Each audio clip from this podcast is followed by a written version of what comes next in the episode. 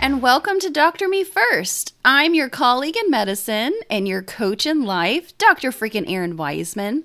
This is a summer showcase episode. And if you don't know what it is or haven't listened to any other ones, this is where I am spotlighting a fellow member of the Doctors Podcast Network. One, it's to show you that there are other amazing physician podcasts out there and they are becoming my friends. And two, it's giving me and my team a break over the summer because I think it's so super important that we walk our talk. That if I'm telling you to take rest and to take breaks and to make more space in your life, I gotta freaking do it too. So sit back, relax, listen to this episode, and don't you worry, I am coming back 100%. After this break, there's gonna be so much more Errin Sass, I'm not even gonna know what to do with it all. All right, well, let's get into the episode, but first, let me pay some bills. As a physician, you routinely check your patient's health. But when was the last time you checked the financial health of your practice? You could be needlessly losing money right now. Stop bleeding money. Get actionable insight from your group's financial performance with a free, no strings attached assessment from CareCloud a leader in medical billing solutions, EHR, and more. CareCloud has over 20 years of experience helping large and small providers boost profitability and has helped thousands of practices optimize their financial operations. Request your free revenue cycle assessment and learn more about your group's performance by visiting drpodcastnetwork.com backslash carecloud. That's drpodcastnetwork.com backslash C-A-R-E-C-L-O-U-D. Clear Cloud.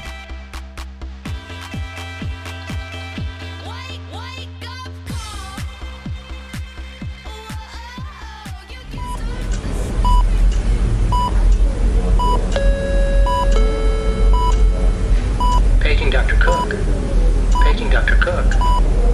Dr. Cook, you're wanted in the OR. Dr. Cook, you're wanted in the OR.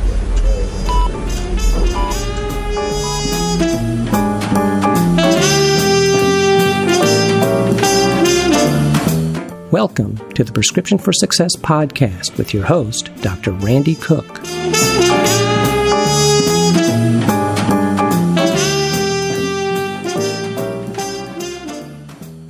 Everyone, and welcome to the Prescription for Success podcast.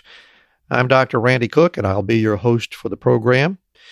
Before we get into today's interview, let me just remind everyone that our podcast is brought to you by MD Coaches a company dedicated to developing and empowering physicians and other healthcare professionals to realize a greater potential and to achieve a greater level of satisfaction in their chosen fields.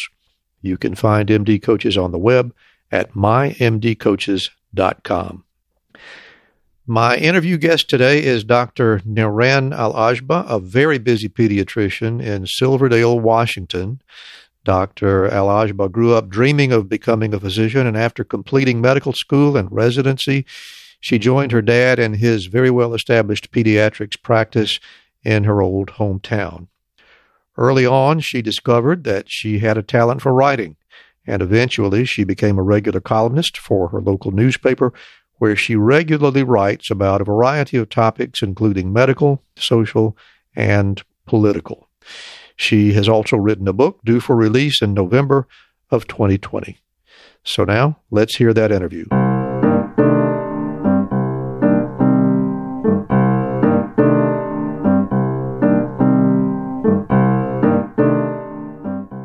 And it is my pleasure today to be speaking with Dr. Niran Al-Agba in uh, Silverdale, Washington. Niran, thank you so much for being here and welcome to Prescription for Success. Thank you so much for having me. Uh, it's a real pleasure to be here. Well, I'm really looking forward to our conversation. Uh, just uh, one thing I want to, uh, out of curiosity, before we uh, get into the discussion around you and your and your journey to success, I'm a little curious. I know that uh, Washington was the state where we uh, identified the first case of COVID 19 in the U.S. And uh, for our listeners, we are recording in October, so that was uh, like nine months ago. Uh, I'm just curious. Can you can you give us an update on where the state of Washington is uh, and how things have been going for the last nine months? Well, it's been a really long nine months, or at least it feels like it. Um, I actually had, so the nursing home, which was kind of, I would say, ground zero for a lot of the first COVID cases. Um, I think there were so many deaths so quickly for us that it was almost a wake up call. And a number of my patients, actually two patients, had grandparents who died uh, in the um, life care center. And so early, early on, you know, we were really affected. Um, at least I felt affected because my patients were affected and it just seemed to get real very quickly. So I would say like the rest of the country, we quickly shut down. Um, we're still, uh, have a mask mandate. Uh, but as we sit here now, um, they're considering opening up schools, uh, starting with kindergarten and first graders in another couple weeks. So again, life has changed quite a bit, but we're starting to kind of find our way. Do you um, have a feel, and and I, I, I know it's hard because uh, Washington is where you've been for the last nine months, but do you have a feel for whether you think um, Washington has behaved differently than other parts of the country because they were first, or do you do you just not? Is it hard to tell? What what do you think? Well, I think we got lucky in a way. I know that's strange to say that. Uh, but again, because the kind of ground zero, I mean, really early on, there were a number of elderly people and a number of them died. And I think that was a little bit different than New York, where I, where the disease appeared to be spreading sort of not as obviously. And then all of a sudden, all heck broke loose and they had so many cases. So in a way, I think like I said, we got a wake up call early. And um, to be honest with you, I've been open the entire time. I never shut down. I've been seeing people in the car right away. I went to that within a couple of days. And I've only had two tests that were positive this whole time. That's a pretty good record. It is. It is. And and I and maybe the kids don't test positive as often. You know, maybe they don't um, have the receptors. But I bet nose, you would have known if, if they had parents that were infected. I bet you would have known. Yes. Oh, yeah. There were a number of parents that were infected, and the kids tested negative. So that's what I was going to say. That there probably are a number of cases that I've seen, but the only ones that tested positive were two asymptomatic teenagers. So we've changed our lives a little bit, but um, I think we're still I mean, life, we're still moving forward. Um, and I sure. don't think we were as devastated as New York because of that early um, cluster. That's probably yeah. you know been helpful for us.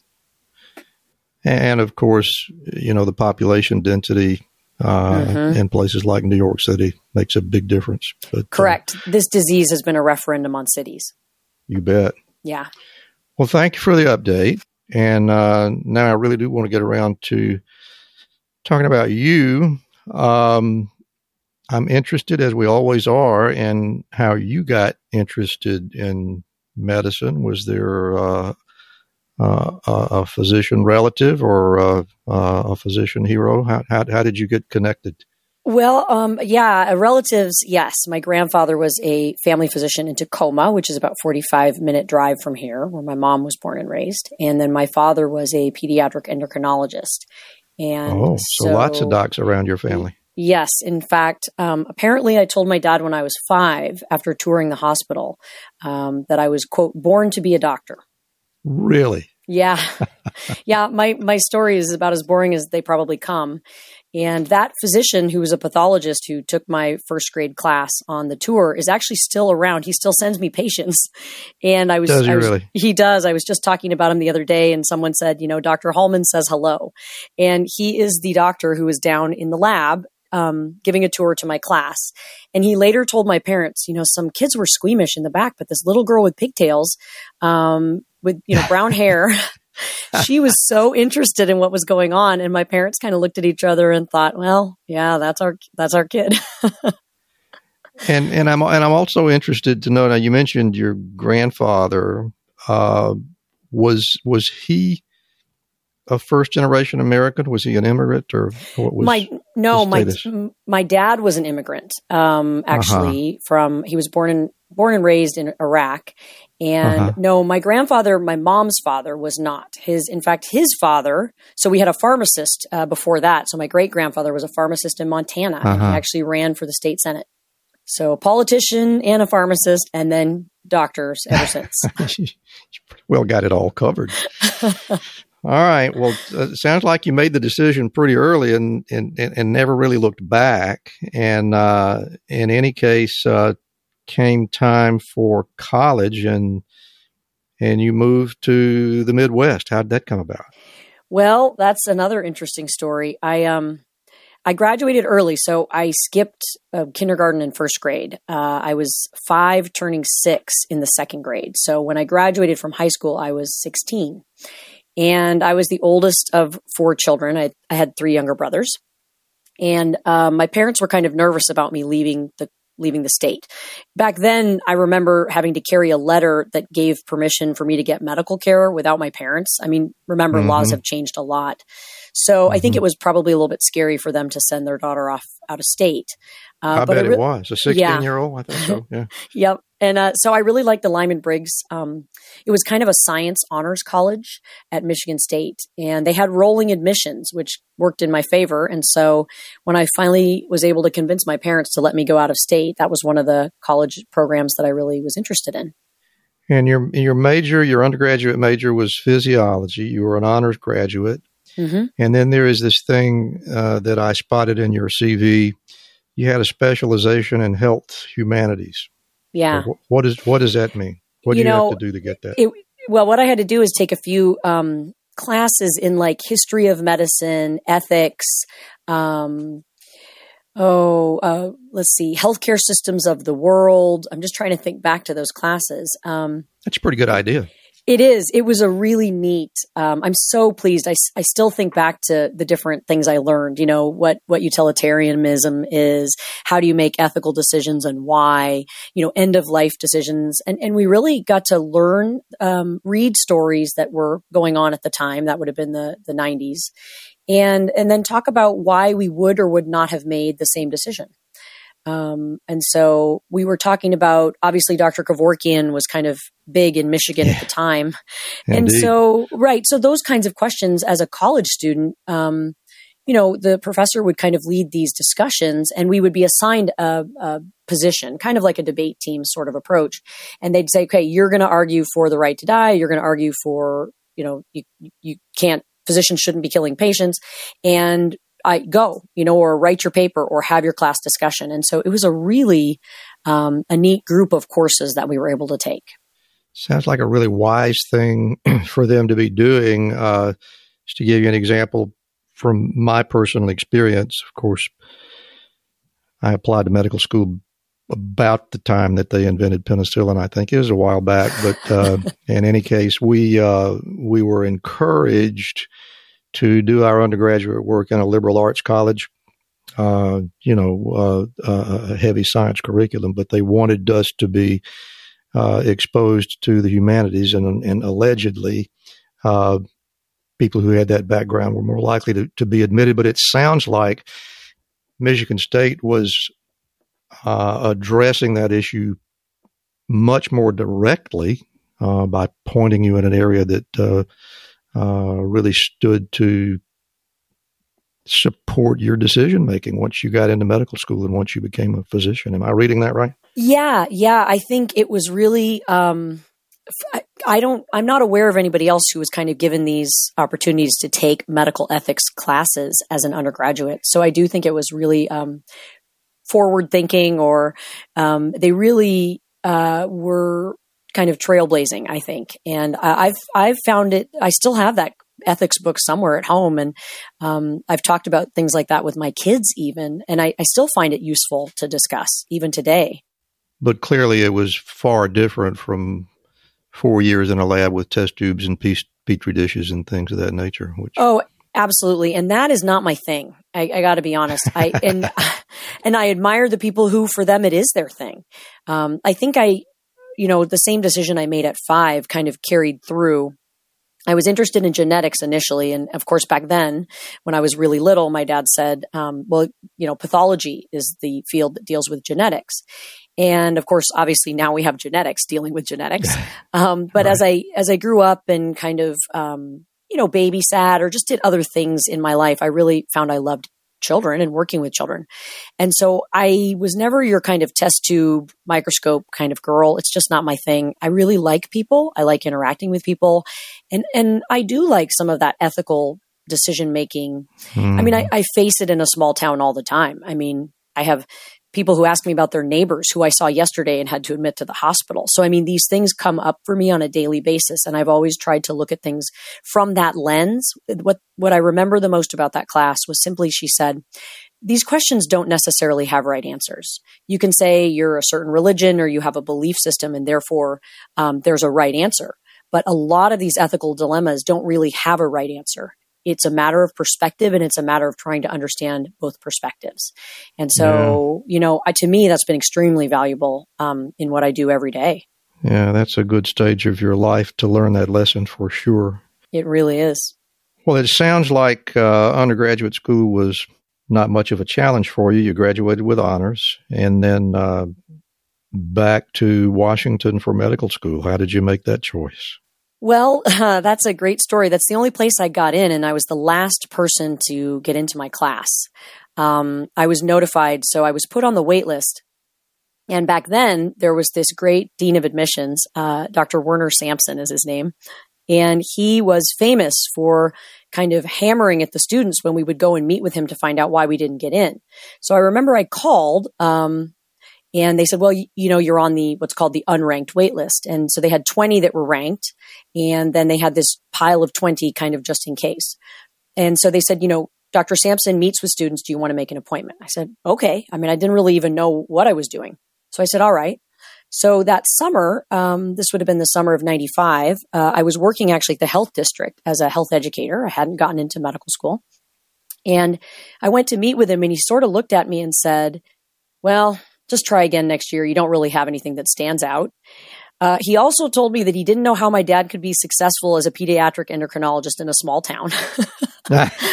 and and you know he's so great. He just he's he's a straight shooter. I got to know him very well, obviously after through the years, and um, so I left and I thought, you know, I had done this sport in growing up baton twirling, and I and I had been on a national and even world level. There's still tapes that keep showing up on YouTube here and there. I never, I don't have copies of these things, but people will post them because they have old videotapes and such. Mm, and Google it. Yeah, you might want to Google it. And uh, so I, I was irritated with this guy. I thought, you know, he really didn't know anything about me. And I mentioned the baton twirling, and he said, "Well, it's not like playing basketball or the violin." So, so true, true to my form, which is kind of the theme of my life. I um wrote him a letter about kind of what I thought of him. I, I, it was a nice letter. He says I called him stupid. I definitely did not call him stupid, but um, I said, you know, you don't know anything about this sport. Here's a videotape. This is back then when we had VHS tapes. I said, here's the tape of my last world competition. I'm sure you will find it equally as challenging as basketball or the violin. So I get a call about and I kind of told my dad I had done this, and he said, "Oh my gosh, go go to the post office, go get that letter. You you you, you can't do that. You can't send it." And I I thought, you know what? I'm a person. He's a person. I'm going to tell him kind of what I thought, and I I started it with, you know, I was disappointed with our meeting, and here's something. Here's a chance to learn something. And so I got a call about a month later, and I got in. And when I called to accept the position, so I called, I was so excited. And um, the lady on the phone said, Oh, you're the baton twirler. Oh my gosh, everybody's seen your tape. We love it. It's amazing. And I said, Oh, oh wow. And she goes, I said, Did Dr. Sampson see it? She said, Oh, he definitely saw it. he gave it back to me when I graduated. Um, and he told me, obviously, he used to tease me that I'll always take a baton twirler from now on. Um, but I think he kind of liked that sort of approach where I said, Hey, wait a second, buddy. I don't think you gave me a chance. And here's something I think I can teach you. Obviously, he was impressed. Yeah. Yeah. And, and I have on- to admit, uh, uh, I talked to a lot of physicians on this program, and you're the very first one that ever uh, muscled their way into medical school uh, on the basis of twirling. I'm, yeah. I'm very impressed. Well, thank you. He uh, he did I, put he did put me on the admissions committee, just so you know, and we had a great relationship. He was at my wedding, as a matter of fact. He, he's just a great mentor. That's an even better part of the story. you know, I, if you don't mind, I want to follow this just a little bit because I'm a sure. little bit surprised. You know, you you're uh, an honors graduate uh, from a prestigious university, and yet you're not ex- you're, you're not uh, accepted uh, on the first round consideration in any medical school. Well, let me ask you this: Were there multiple schools where you applied? Um, there were a couple of other schools. I want to say I applied to about seven or eight at the time. Um, and I got I got an interview, I think, at Wayne State University, and I was also on the wait list there. Um, but at that time, for example, Michigan State wouldn't look at you if you weren't a state resident. So, you know, there were a few rules like that that kind of, you know, precluded me, I think, from getting much further.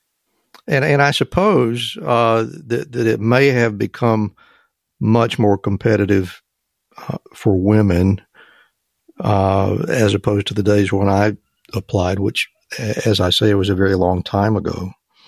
But I, but I know that uh, historically, female applicants uh, have much better scholastic backgrounds, so maybe it's harder for them to uh, distinguish between uh, who's a good risk and who's not because all of the grades are so good. Right. Although and, and, I wasn't. so they have to look at who is a twirler, right? Well, potentially. I think what's interesting is I wasn't that great of a student. I mean, I with honors was above um, a three. I can't remember if it was a three six or three five, but it, you know, I was at like a three seven. I think when I graduated, I didn't have the yeah. 4.0 grades.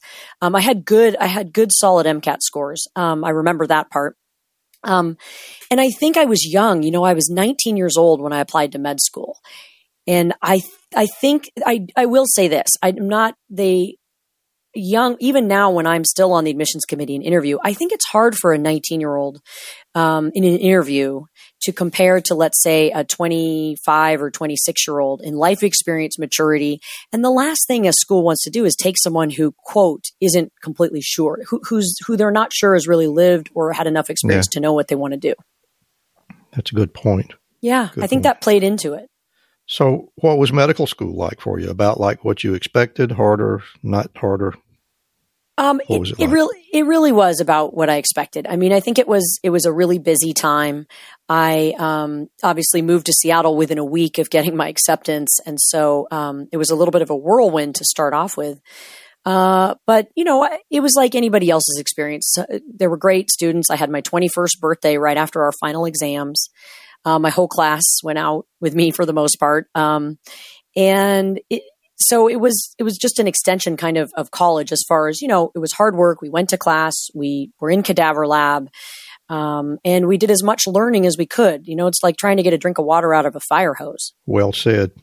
And you actually made reference uh, a few minutes ago about your decision to go into pediatrics. Were, were you were you fairly sure uh, when you started medical school that it was going to be peds, or did you give it some time to consider other things, or not? I so both really. I I started out uh, thinking I was going to do pediatrics, and then I kind of my clinical years. While I would say my my um, non clinical years were just I didn't love them, but you know put in put in the work and the time. I loved the cl- I you know I loved the clinical years. That was really I loved everything I did, whether it was internal medicine, whether it was um, family practice, OB, surgery. I really enjoyed almost everything I did. And so I did struggle a little bit with do I do internal medicine? Do I do uh, peds? Do I do family to kind of cover it all? And so, so I did really try to search and figure out what I liked the best. Um, and really, when push came to shove, it was it was really children that I enjoyed. You know, I um, that summer after my first year of med school, uh, there was this chance to go and run a summer camp for foster kids, some of the worst foster kids in Seattle that had had the really painful backgrounds. And it was in this tiny little area called Home, Washington, which is um, kind of between Bremer. It's on the peninsula, kind of between Bremerton and, and Tacoma on the Olympic Peninsula. And I'll never forget it was this Catholic um, organization that put it on. So they, they wanted some uh, boy med student and a girl to come out, spend time with these kids, do some health education. And what probably really uh, cemented it for me was I had these kids that were tough. I mean, these big, strong kids. And I remember they wanted to do this like um, icebreaker where kids were playing, you know, old school games. And these kids were not listening. They didn't care what the counselors said. I mean, it was, it was chaos. And I remember with the boys, especially, I started kind of, if they didn't listen, they had to do 10 push-ups and no, no ifs, ands or buts. They had to do them. Wow. Get down, do it. And so what's funny is as the week progressed, I really bonded with these kids. I, I just had such a great time. And at one point they took us out on this expedition. They divided the girls and the boys. Um, we camped outside, no tents. It was really bare essentials. And one day into it, the counselors from the boys camp came and got me and said, yeah, we, we can't do this. we, Oh, we, we, yeah, it was great. They're like, we can't control these boys. They're, they're dumping bug juice on each other. They're like not doing anything they're supposed to do. We, we, we need you to leave the girls camp. And of course, for me, I, the girls camp was like, no problem. We were making meals and everybody was functional. and so they made me go over to this and they were on this like kind of isolated island. And there was a bathroom because I was like, I'm not going if there's no bathroom. and, and so I spent the next two days camping with all these kids and I just, I was smaller than they were. These were these teenage boys, you know, 17, 18, they're six feet tall. I'm five feet and a half an inch, but, um, I just had a great time. And I remember at the end, the counselors are like, way in the barracks packing stuff up saying thank god this is over. And i was standing at the bus hugging every single kid. I was sort of crying as they're getting on the bus saying goodbye to them. And i remember thinking you know what? I think i probably got to do this. Like this is probably what i'm good at. Sounds like it was the right thing to do.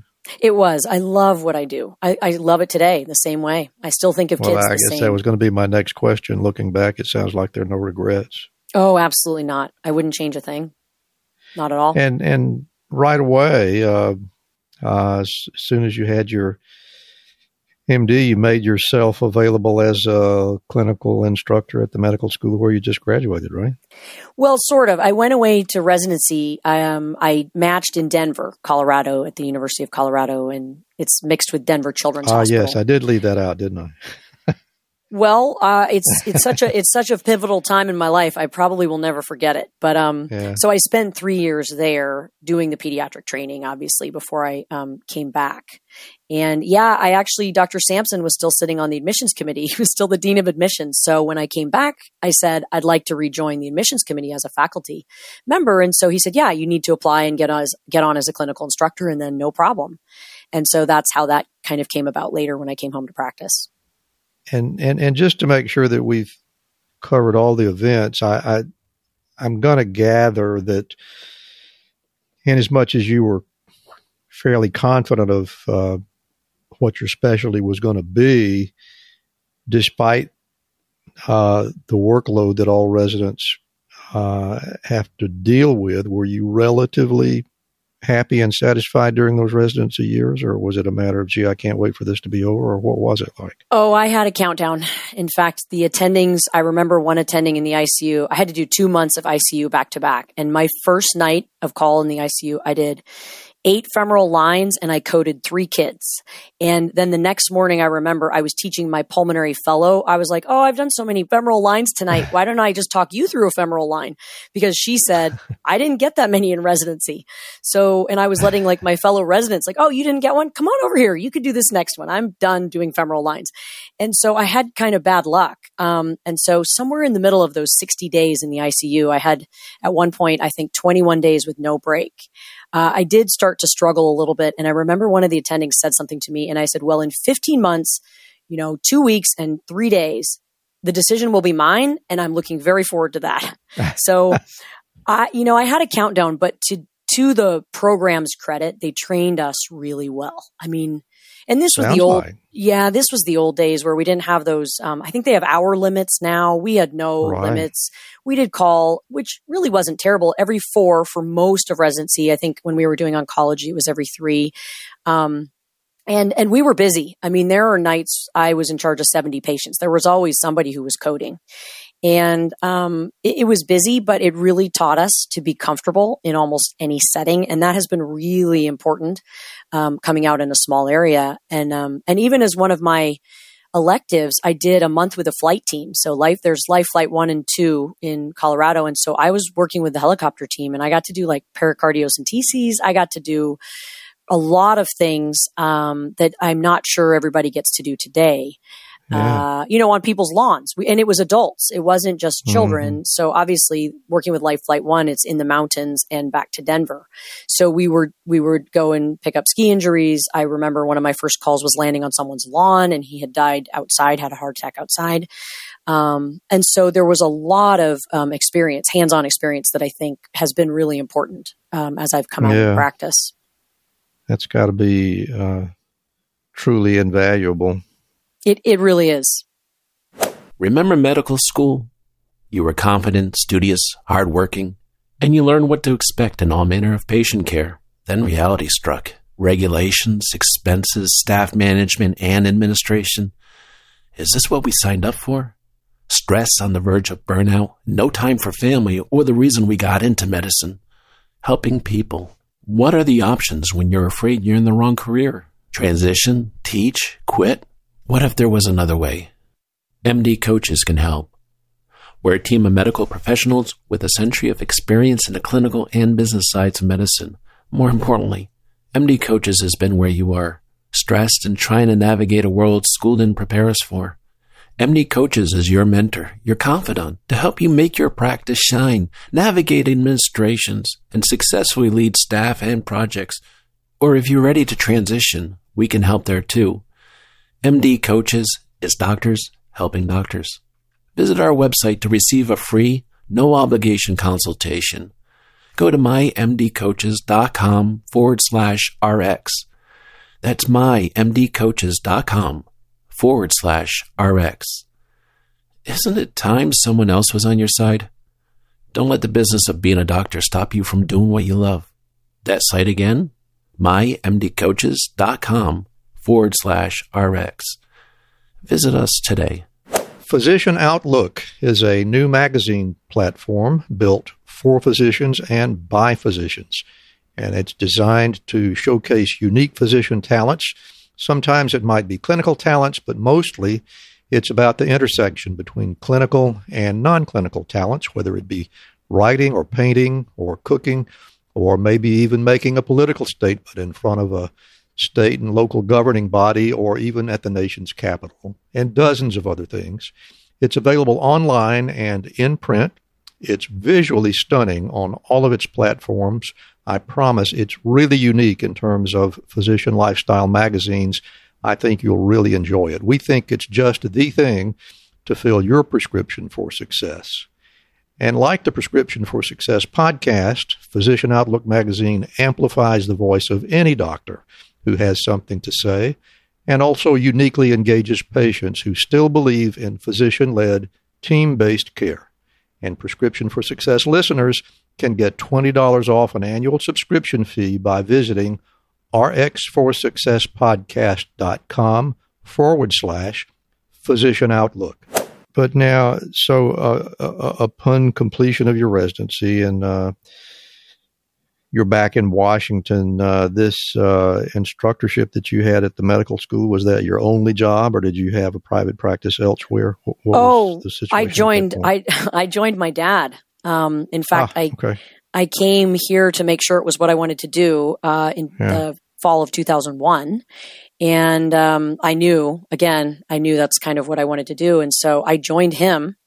And it's crazy. I still remember the moment I drove back home into my hometown, done with my training, ready to do this, and I got this kind of sinking feeling in my stomach, and I thought, well, I, there's no turning back now. I, I had said no to fellowships. I had, um, I just wanted to get out of um, the academic center.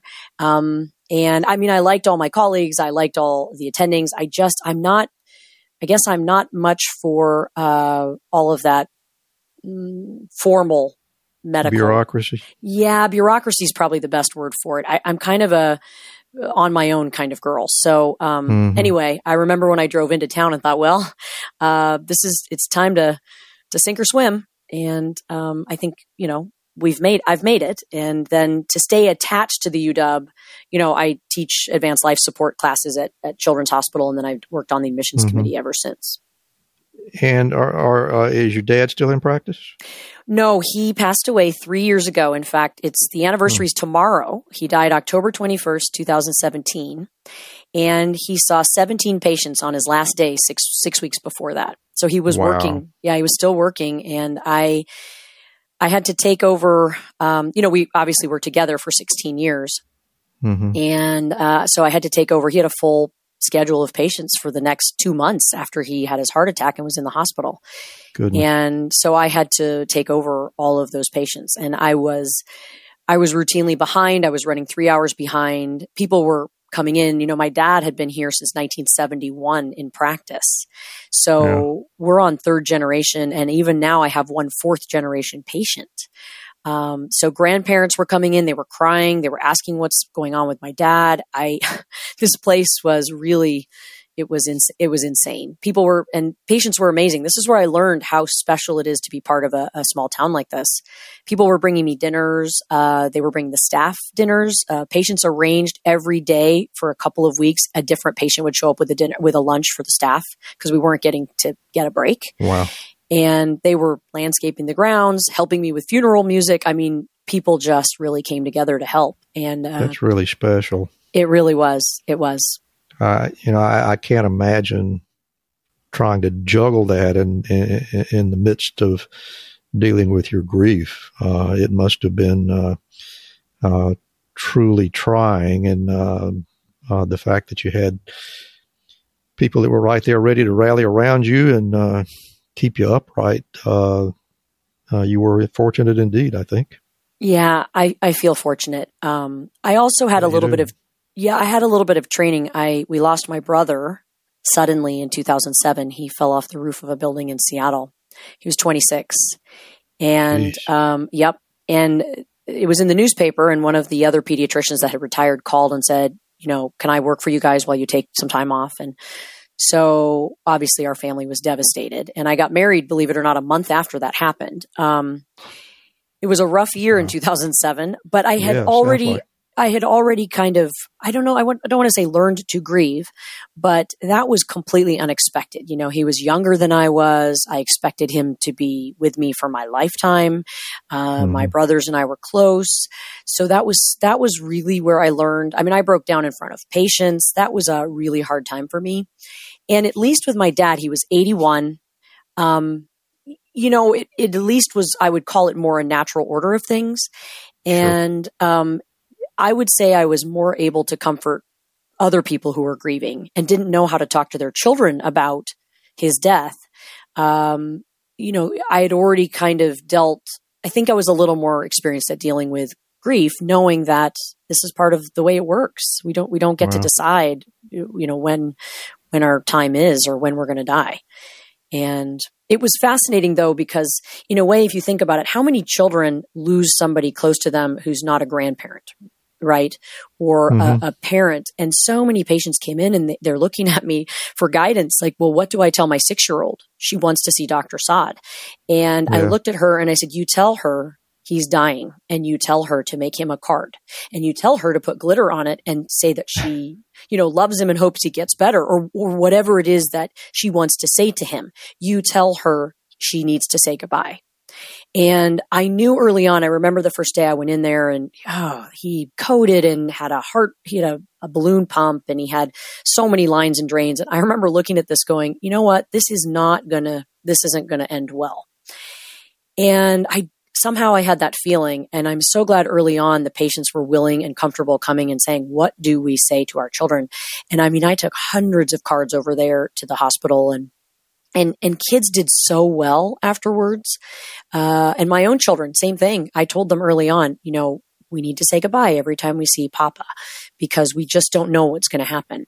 And I Hmm. I learned a lot. I learned that children can teach us how to grieve. And uh, so many of them did, and and they still will talk about him once in a while. I I have a, a child. Um, he's a man now, actually, and he was in, in today or this week, actually, as a matter of fact. And he he always calls me the replacement. he always calls me the replacement Dr. Al-Agba. And he, he's a really, you know, neat kid. And he still talks about my dad and how much he misses him. And it, it's been really an interesting experience to be part of people's lives in a way that I don't think the rest of the country necessarily experiences all the time. You know, this, this would be like medicine learned by apprenticeship where the doctor's child takes over the practice and keeps going as the doctor for the town. And so many of these grandparents remember when I was born and they remember hearing about me growing up and they remember hearing I was going to come and work with him. And um, they were telling me stories about how they met him and why they chose him to be their pediatrician. I mean, th- there's almost nothing better than that kind of um, bond between patient and doctor. Yeah. Yeah, and I want to follow up on that just a little bit more, if if, if you don't mind. Sure. Uh, you know, I'm trying to visualize what it must have been like for you to uh, fill in the enormous gap that obviously existed in your practice at that time, and and yet uh, be in a position of having to deal with your own grief. Do you? And you're kind of making it sound like uh, you processed your grief relatively well, but I want to make sure I didn't get that wrong. What am I correct about that, or you are? What, what else can you tell me? Well, I can tell you that um, something something wasn't right about my dad. We we kind of got into a little bit of an argument. We rarely argued, but we got into a little bit of an argument. Um, I want to say about two or three weeks before he had his fatal heart attack or his heart attack that landed him in the hospital. Um, and I he something wasn't right. I can just tell you I've worked with him for 16 years and I just knew something was off. And I and I remember looking at him and saying something's wrong with you. And he goes, "No, no, no, it's all you." yeah. And I and I said, "No, I know something's wrong with you and now you know that I know." And uh and what's interesting is I came back a week later and I just said, "Look, I'm sorry I upset you. Uh I I don't want whatever time you have left to kind of affect our relationship and I love you. And he sort of said, okay, well, I don't really know what to say. And, and so I remember feeling kind of, um, gosh, uh, hurt a little bit. And I remember sort of honestly crying on the way home and thinking, okay, some, I, I have this, I just had this feeling. I don't, I don't know how else to explain it. And then like probably a week later after we had that conversation, uh, is when he ended up having his heart attack. And so somehow I knew. And so I think the grief began before he actually got sick. And I just, I, one of my good friends, when I told her what, what had happened with our discussion, she's actually a counselor. She doesn't work as a counselor, but she was for the school district before she um, changed jobs. And she said, you know, I think it sounds to me like you don't have the same dad that you've had for 42 years. And it sounds like maybe he's slipping away, is what she said. And I remember thinking, yeah, you know, that's how it feels right now. And so to be honest, I did grieve. Um, you know, you always do when it's a parent. Uh, but somehow I knew. And so the grief for me started before everyone else's grief. And somehow when I walked into that hospital room, I remember getting the call that morning and, um, my mom said, here's Dr. So and so on the phone and he tells me what happened and i thought oh boy this is not this is again i just had that feeling like i don't think he's going to be back to this office and so yeah. the grief the grief for me began earlier and he was in the hospital for 5 weeks and that's when i think everyone else was really grieving so for whatever reason it kind of worked in a way that i could help other people grieve i could help my own children grieve and i could still kind of manage to keep us afloat uh, I'd never done the payroll taxes before. I had done the paychecks once or twice because yeah. we still do them manually, but I really didn't know much about business ownership. And obviously I needed to concentrate. There was a lot I needed to learn in that, you know, two month period. Bet. And, and so I think I was able to do it because I was, I had started grieving before it happened. Well, thank you for sharing that with us. That, that really is a powerful story.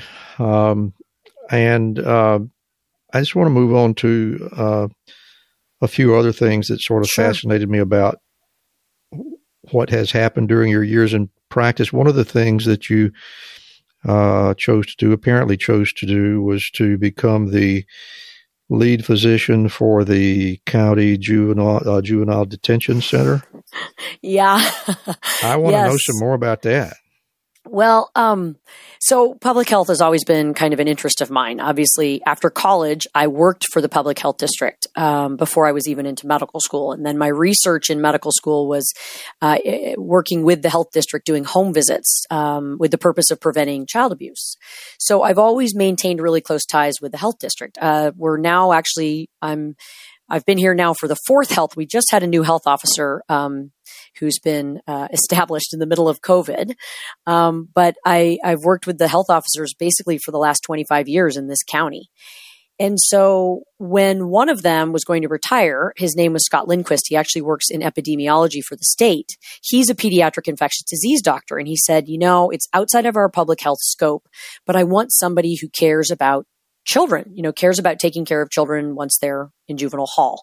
And the way Washington state rules work is they lose their insurance uh, when they either go into juvenile hall or somehow, I'm sure they don't lose their private insurance, but if they were on state insurance, um, the state Department of Health or whatever doesn't cover their health care, then it becomes the responsibility of, of the juvenile hall entity. And so he said, I, I want to make sure these kids have good care. And he said, we'll just kind of pay you on a contract basis. You don't have to go over super often. Uh, but I'd like you to kind of take this over. And so again, I like kids. Uh, I do, I think I do pretty well with them. And so I, I did it for, for a while until, um, they decided at one point uh, to turn it over to the same healthcare providers for the for the uh, state jail or the or the um, the adults, you know, the adult correctional facilities. Yeah, I, I can understand how that might have been a problem because, those, uh, right, they do it in Washington, but, but most states contract those things out to a bigger company that does uh, what they call correctional facility medicine, and um, uh, it gets very detached and and bureaucratic. So you, you know, though it was there were some neat experiences, and I will I will tell you one that was one of my favorites. I had been working with this kid kind of over the phone. The nurse that was at juvenile hall was calling me with this case, and I never asked his name. And so, and he'd had like a broken arm, and we weren't sure about what the plan was, and we couldn't get a hold of anyone in ortho. So we were transferring this kid. Um, they had their initial care somewhere else, then they were you know, put in juvenile hall here. And so I get to the jail or I get to the juvenile hall and I see this child's name and I said, wait a second, I know him. And she said, yeah, uh, I told him that Dr. Al-Agba was going to be coming to see him and he got very excited. And I said, I think it's been about 10 years since I've seen him. And, and the details are kind of fuzzy, but his mom at one point either moved or wanted to change doctors or something. And so, uh, I remember when I sent the, uh, when the guard went to go get this boy, I looked at the guard and I said, I don't care what he's done. I'm going to hug him when I see him. And I'll never forget, wow. there was no longer this seven year old boy. Eh, you know, of course, that's what I remembered. He was now 17 years right. old and he was like six three, And this big, strapping, tall man comes through the door. And I said, you know, let's just call him Johnny. You know, I just said, Oh my gosh, Johnny, you're a man. You're grown up. And he goes, Dr. Al-Agba, you know, you're so tiny now. And I gave him a big hug. Yeah, I gave him a big hug. And then, you know, I went to take care of whatever I needed to take care of. Um, but I remember in a way being so sad because, uh, to me, he was this seven year old boy with all this promise. Of course. And, yeah. you know, whatever he'd done, I, I, will avoid the details, but, you know, he broke the law is what I will say. And yeah. he'd really, he'd really had a hard time of it you know, his, there was a lot of chaos in his life and it, it doesn't sound like anyone had stood up for him as often is the case sometimes in these situations. And I just remember mm-hmm. thinking when I left, um, how sad I was, uh, that I couldn't change the outcome for this one kid. Yeah, those, uh, I, I, bet, I bet there are, uh, quite a few painful stories there because, uh, you know, let's face it, uh, if a child uh, winds up in jail, you know that uh, there's something much bigger wrong someplace else, right? Yeah. No, absolutely. That's true. Um, it's just, it's hard to let go of sometimes. I bet. Well, one other area that I want to talk about, uh, which uh, uh, actually I'm kind of most fascinated with, apparently about three years ago, you became a fairly prolific writer for the newspaper. Yeah. You uh-huh. want to take it from there? Uh huh. Sure. Um, interestingly enough, uh, I started writing for sort of Kevin MD and a couple of other websites, the healthcare blog. Um, and uh, I, I don't tend to shy away from kind of tough topics. And obviously, one of our local hospitals was consolidating and becoming more monopolized. And I'm a private practice and I've, you know, maintained a fiercely independent private practice. I'm still on paper. I still have the same dictation. Uh, I use a dictaphone just like in the old days, wow. the same dictation. I'm so proud of lady. You're a hero. Thank you. Thank you. I, I really kind of refuse to change until there's a better system. And to me, the dictation system works so well and it's so efficient. I'm not going to change until somebody either forces me to or I'm going to try to keep finding workarounds. Um, my, the dictation person who, who does the dictations has been working for this office since 1975. Wow.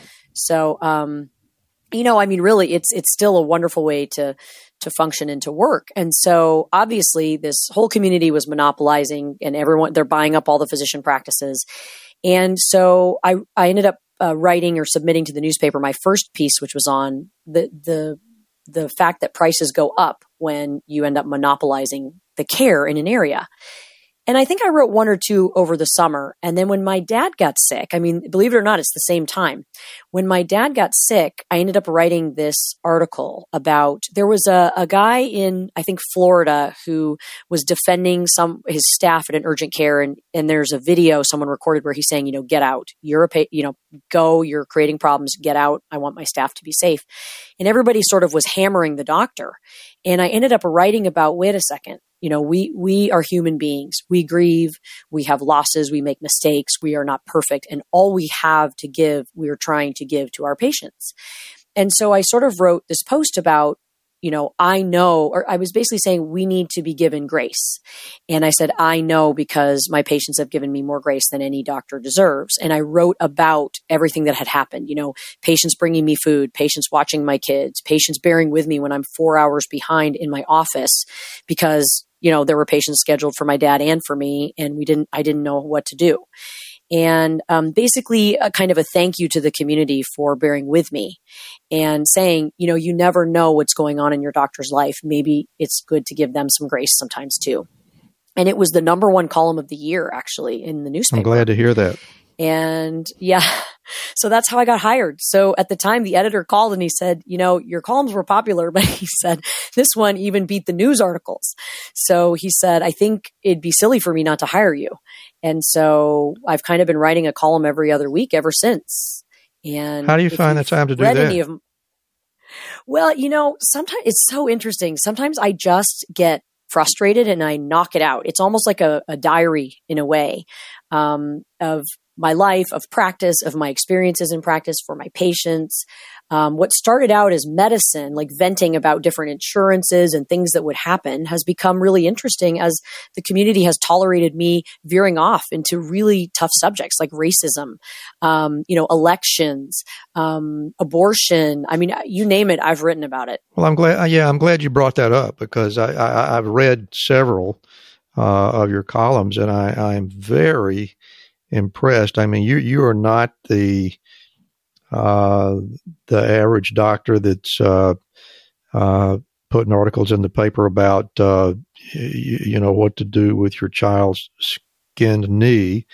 Uh, I know that'd be so you, boring. You are you're giving uh, really forceful opinions on potentially explosive subjects, and you don't shy away from it at all and um, uh, you you've continued to do it over a period of time. So, you know, I, I, was about to ask you, uh, have you got any? Have you gotten any substantial pushback from that? And uh, clearly, if you have, it hasn't slowed you down. So, what what has the experience been like? Well, it's been it's been really interesting because, um, you know, practicing in a small town, obviously I feel like a lot of the time I, I know everybody, or at least they know me. And so there's a little bit of a either spotlight or you're put under a microscope to a certain extent. And and the way I've tried to deal with that microscope is just be as transparent as possible. And so I, I, sort of write like I talk. I just sort of lay out what I think. I either use data to back it up. Um, obviously, leaving room for, I get that you may not agree with me, uh, but this is how I see it. And I have gotten pushback. You know, there was a, a shooting of a, a, Native American man or indigenous man uh, about a year ago, and I wrote a post. It, they were going after this one police officer, and I and I remember thinking, you know, this is a bigger problem than we're acknowledging. This isn't about one police officer and one man. This is about a nation that doesn't necessarily value people of color the same way that we do whites. And it's a nation that should probably be talking about it. So I, so I attempted what I would call a very clumsy post trying to express this sentiment. Not saying that I have the answers because of course I don't have the answers. And, um, it didn't, the impact, okay, so there's intent and then there's impact. And really I've learned, I've learned impact matters. And sometimes we don't know our impact and, and that's obviously where we can learn. And one of my, um, uh, indigenous families, the, the mom called me and said, look, this was a disaster. You hurt me. You hurt my community. You did a terrible job expressing what you were trying to say. Hmm.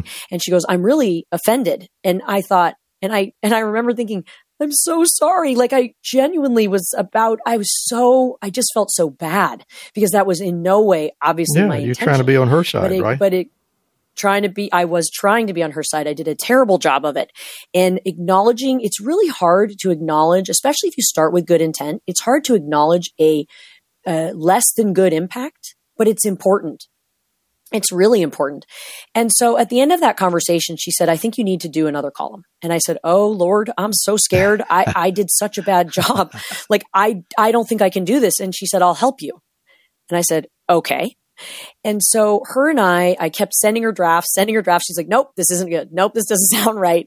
And, and she's, uh, she's so phenomenal. I mean, really to spend time with your doctor teaching them something I should already know. I mean, that's, that's investment in a relationship. And so I remember when I turned in that post about, about six months later, I wrote what I call an I'm sorry post, which said, look, I acknowledge my impact was not good. This is what I was trying to say. And this is what I'm going to do in the future to be better at writing columns.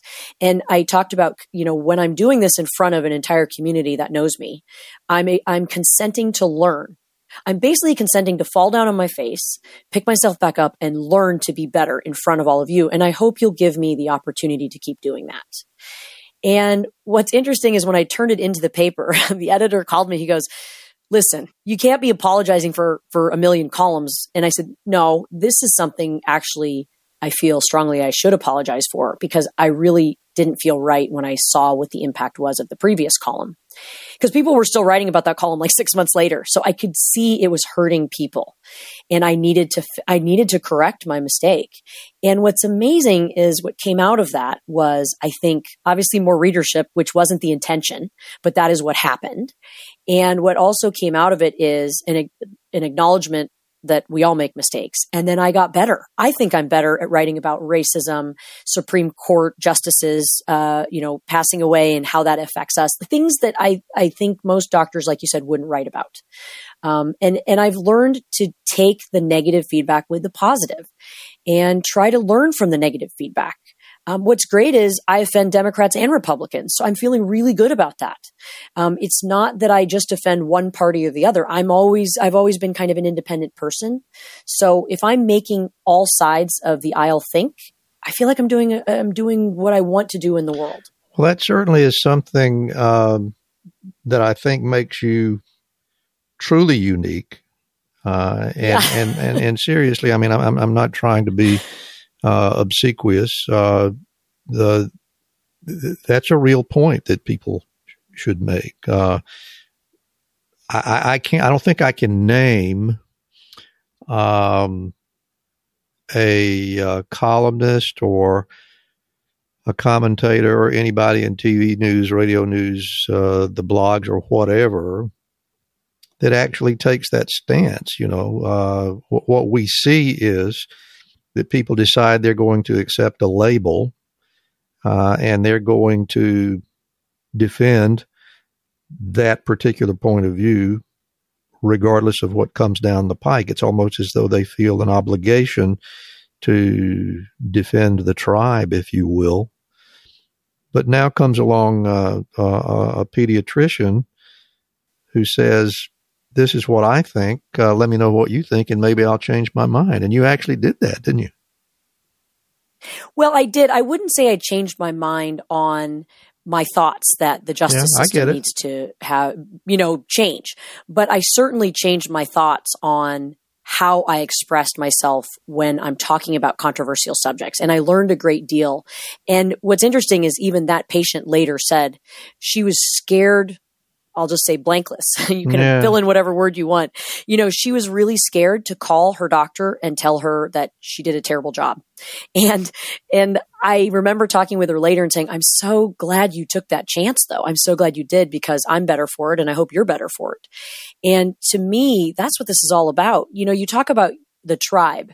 I, I could never be consider a tribe my political party or my because I feel like all of that is transient. I, I understand the president's the president, our our legislators are our legislators, but none of that is forever. But you know what? My patients are my tribe. My family is my tribe. And those people are more important to me than any right answer politically or wrong answer politically. And and that's what's been amazing about doing what I do is that my tribe are my amazing patients that I've had for now, what, 30, 40 years. They've been coming to the same practice. Actually, it's going to be 50 years this January. Um, they've been coming to the same practice for 50 years. That's outlasted any politician and any president and any, maybe not the Constitution, let's say. That's still, that still beats us. Um, but you know, again, there's these universal truths about human beings, um, that kindness goes a long way. Empathy is always important. Listening to your patients, valuing who they are, even if you don't always agree with them. Uh, I like to say that none of my patients listen to me. They don't give a darn heck what I say. They're going to do what they're going to do anyway. Um, and the thing is, I still love that about them. They will tell me when they come back, like, "Nah, I didn't fill those antibiotics. I, I thought you were wrong. I don't. I don't think I needed those." And I'll say, "Okay, well, your kid's better, so I guess you were right." and so it's a willingness to say, "Hey, I'm human too, and I don't know everything, but I think together we can find the answer." Well, what a refreshing outlook that is, and uh, I, uh, I don't even know how to tell you how impressed I am at your approach, and um, uh, quite frankly, I wish we had more people like you. It's been a lot of fun talking to you, asking you questions, picking your brain, uh, but uh, we're at the point, uh, Niran, where uh, I'm going to turn the program over to you and sit quietly and if you would be so kind as to give us your personal prescriptions for success. Okay. Well, uh, basically, uh, you've probably heard some of them already throughout the program, but my personal uh, prescriptions for success are basically be exactly who you are. Don't try to change for other people. Um, women, especially, get labeled as aggressive or too bossy or too domineering. And the thing is, some of those traits are required for medicine. So again, be who you are because when you're being genuine, the right patients will find you. And then you end up being able to help people, I think, uh, to a greater extent because you're not worrying about what someone thinks or uh, how you sound. You're worrying about saving their life. Um, probably my second thing would be learning to sift the personal from professional feedback.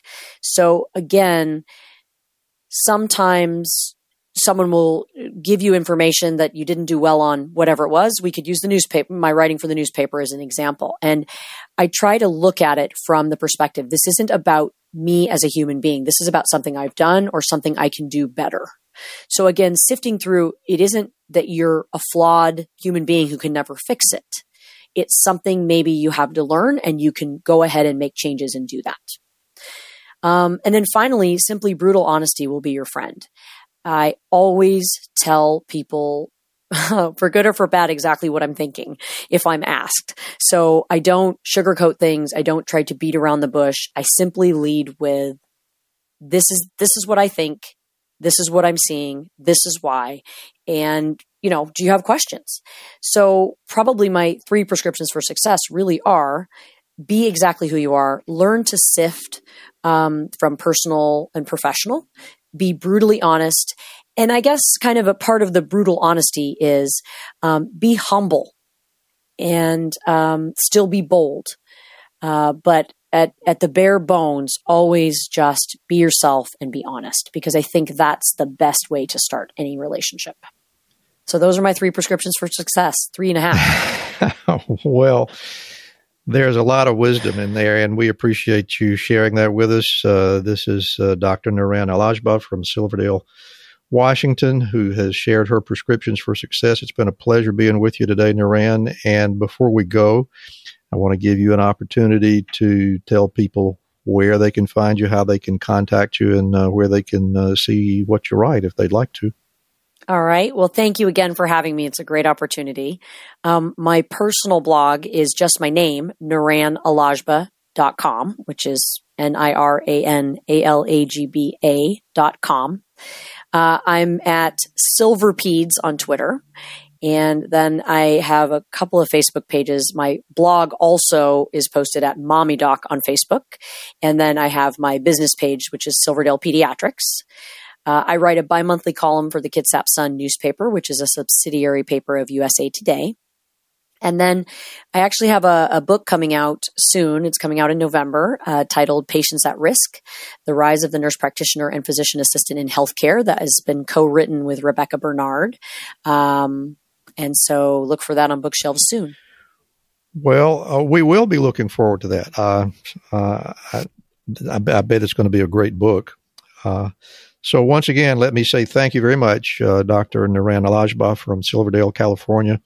Uh, it's been a great pleasure talking to you. Thank you so much for being with us today. My pleasure. Thanks again for having me.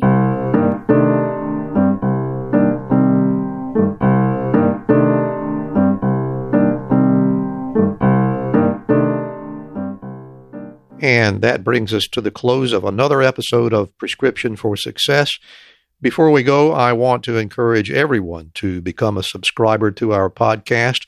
When you do, you can get even more information about our guests by reviewing the show notes on our website at rxforsuccesspodcast.com. And while you're there, please be sure to leave us a comment and if you feel so inclined, give us a five star rating as well. We would really appreciate that. We also hope you'll support the show by becoming a patron. To do that, all you have to do is visit patreon.com forward slash RX for Success podcast. Thank you so very much for listening today. And don't forget to fill your prescription for success with my next episode.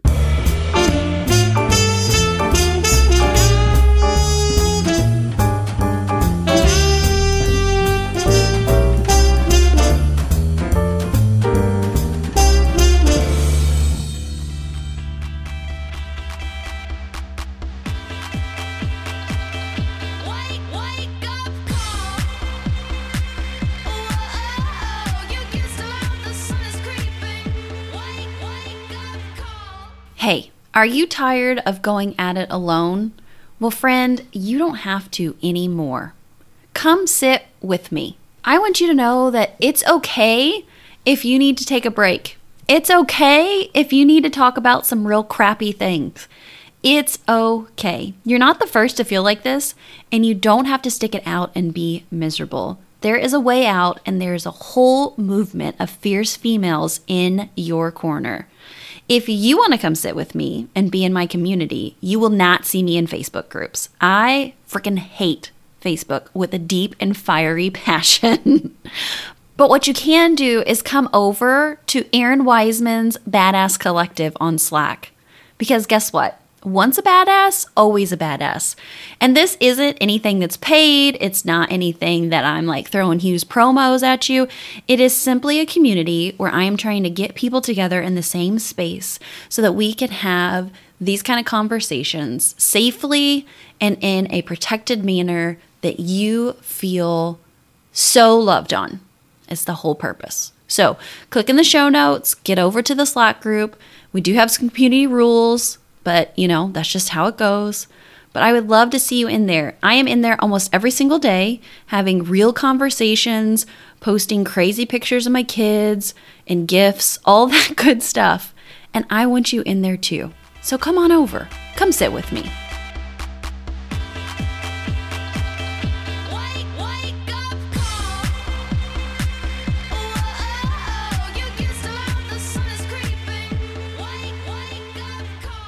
Before we go, let's give another shout out to our sponsor, CareCloud.